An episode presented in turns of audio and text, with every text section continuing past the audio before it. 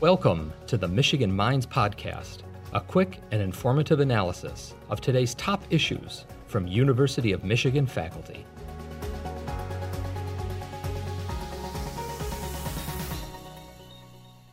I've been doing research now for about 20 years looking at socioeconomic status, which is defined by parents' educational attainment, their family income, and occupation. And it ends up being that the occupation doesn't have a strong effect unless you're unemployed, which obviously it, it has an impact. But parents' education, attainment, and income seem to be the two socioeconomic status indicators that really have an influence on, on the home environment. So, the environment of parenting and child development. And my research has shown there's been a lot of people who've looked at income, and certainly in the case of not having income, there's a dramatic influence of having additional income, positive influence.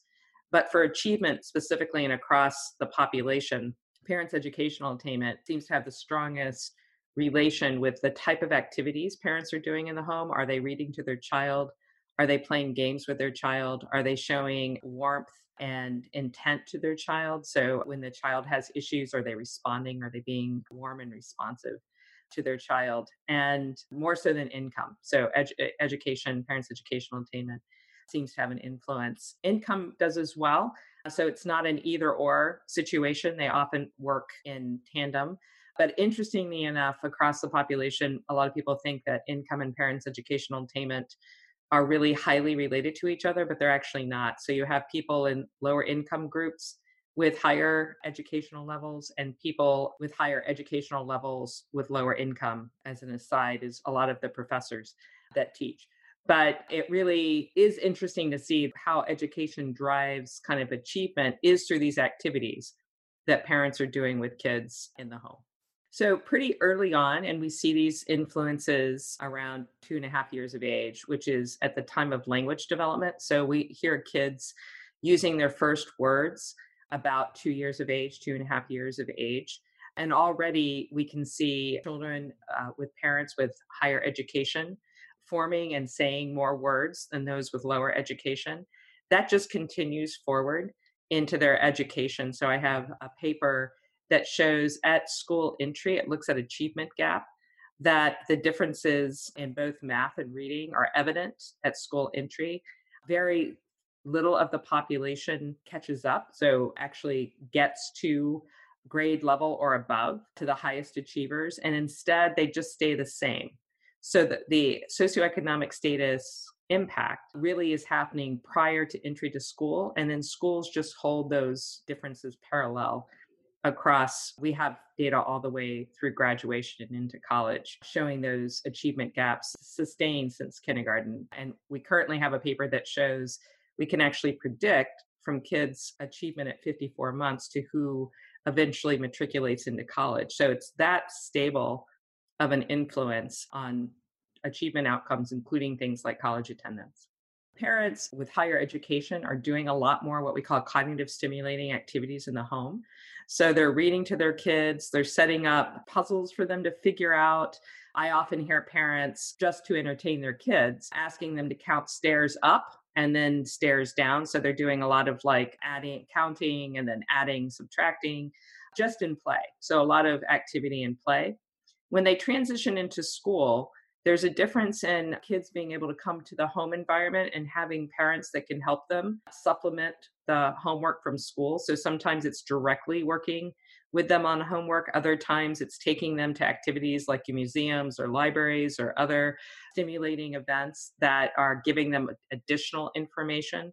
And parents that are more highly educated, and I'm not talking more highly than a bachelor's degree, so a bachelor's education, you see all of these activities. You see parents reporting them frequently and daily of these kind of stimulation activities, including putting their kids in after school programs that are more academically oriented, as well as sports, but they're they're doing both after school. And again, just having a parent at home that can be a teacher themselves, that can help a kid with any information coming home, or parents being aware that they see their kids struggling and getting assistance with that struggling these kids just perform better overall and you you just see if, if you ask sometimes kids uh, in the higher socioeconomic status groups to list out the activities they've done, these are lists of things that they're doing, not one thing they're doing, but list of activities they're doing.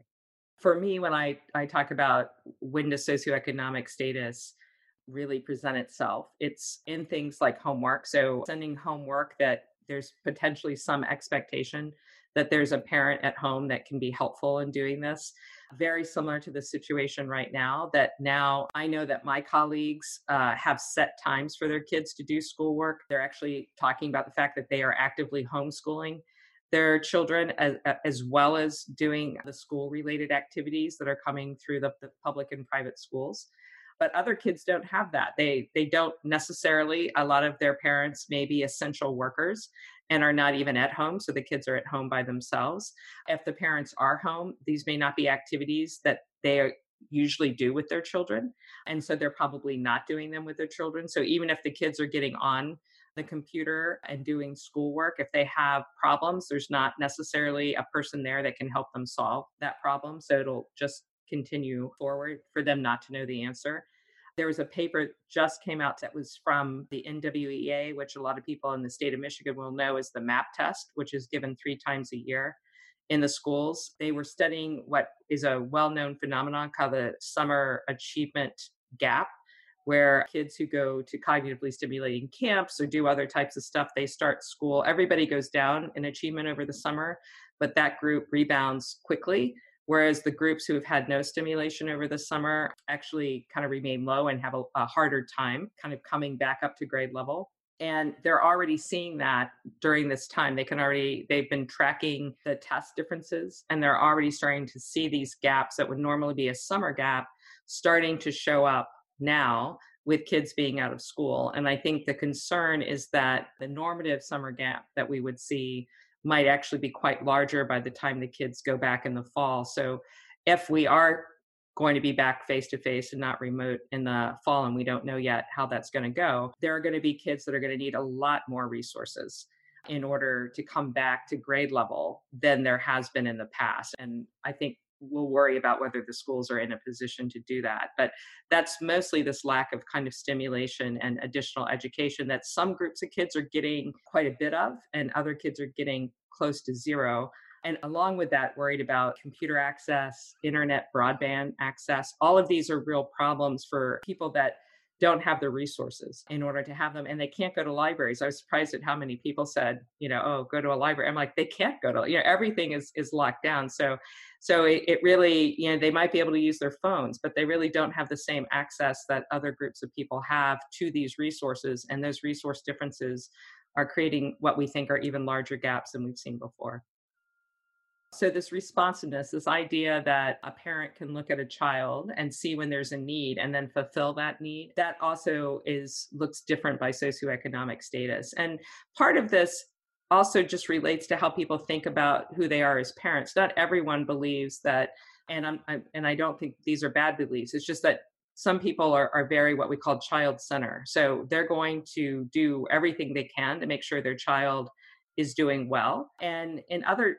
groups they think about things like you know adults do what adults do and kids do what kids do and that's not really the role of the parent to kind of be the playmate of the child or be the one who's teaching the child. In some countries that it's not the parent's role to be the primary teacher that's what the teaching role is for. And so there are just kind of cultural differences on how people think about parenting and in those situations, in a country like the United States, we depend on what we call informal education from the parent to supplement formal education. And if children aren't getting that in the home environment, if they're not getting this kind of informal responsiveness relationship with the kid, or that's just not something that's particularly valued, then we'll see some differences that are coming out in achievement test and also just relationships between the parent and kid, trustfulness, and who they would rely on to get that kind of information unfortunately, we've gone through weeks of many kids not being able to connect to their school or to the internet to get lesson plans or activities they can do. I think for parents who are have children at home, trying to think about ways to get books, and even that could be something the community also provides by sanitizing and providing some easy access to books for their community because they can't get them through the libraries. The libraries have tried to make things available, but again, it's reliant. We're all quite reliant on having a broadband access. And for people who have paid for broadband service, they know how expensive it is. So you can imagine if you are currently without a job or you don't have the money, it's quite difficult to keep these internet connections. And so I think it is going to have to be how can schools, the public schools, provide for these families that they know don't have the same resources. So I think we are quite dependent on the internet, and a lot of people are utilizing that very well. But there are groups of people that don't have access to the internet. I, I can say I have very good broadband service, but mine goes in and out. Everyone currently is on the internet. And so it's not stable even for those of us who have pretty good internet and if you have pretty poor or none at all then you can imagine you're kind of you're, you're disconnected from every resource you have. So i think that there is going to have to be some in, in, especially if we're going to continue the secure and in place some thoughts about how do we deliver information to the parents. Right now i think it's going through the informal connections that parents have and i think it's going to have to continue and to the extent that the rest of us could help fill in some of that like providing some kind of resources workbooks books to read interactions activities there are people sharing a lot of activities they're doing just going out on the sidewalk and doing sidewalk chalk having people do counting putting up little stories on the sidewalks just even those type of things are helpful for kids learning or counting or just kind of the basic skills. For older kids, I think they're also struggling, obviously, same problems. Trying to figure out again how to get around the need to have internet is probably one of the biggest issues. And I, I know that it hasn't been solved yet. Everyone's trying to figure it out. But because of the quickness of having to do all of this, we just didn't have things in place. On the positive side, if we do figure this out, this may be something that can always be supplemented even after we're, we're past this crisis that might be useful in general going forward because this is a problem even without the current crisis we're dealing with. So if we do figure out a way of getting around how people can get access to educational materials not on the internet, then we'll have solved a bigger problem that we have in our community.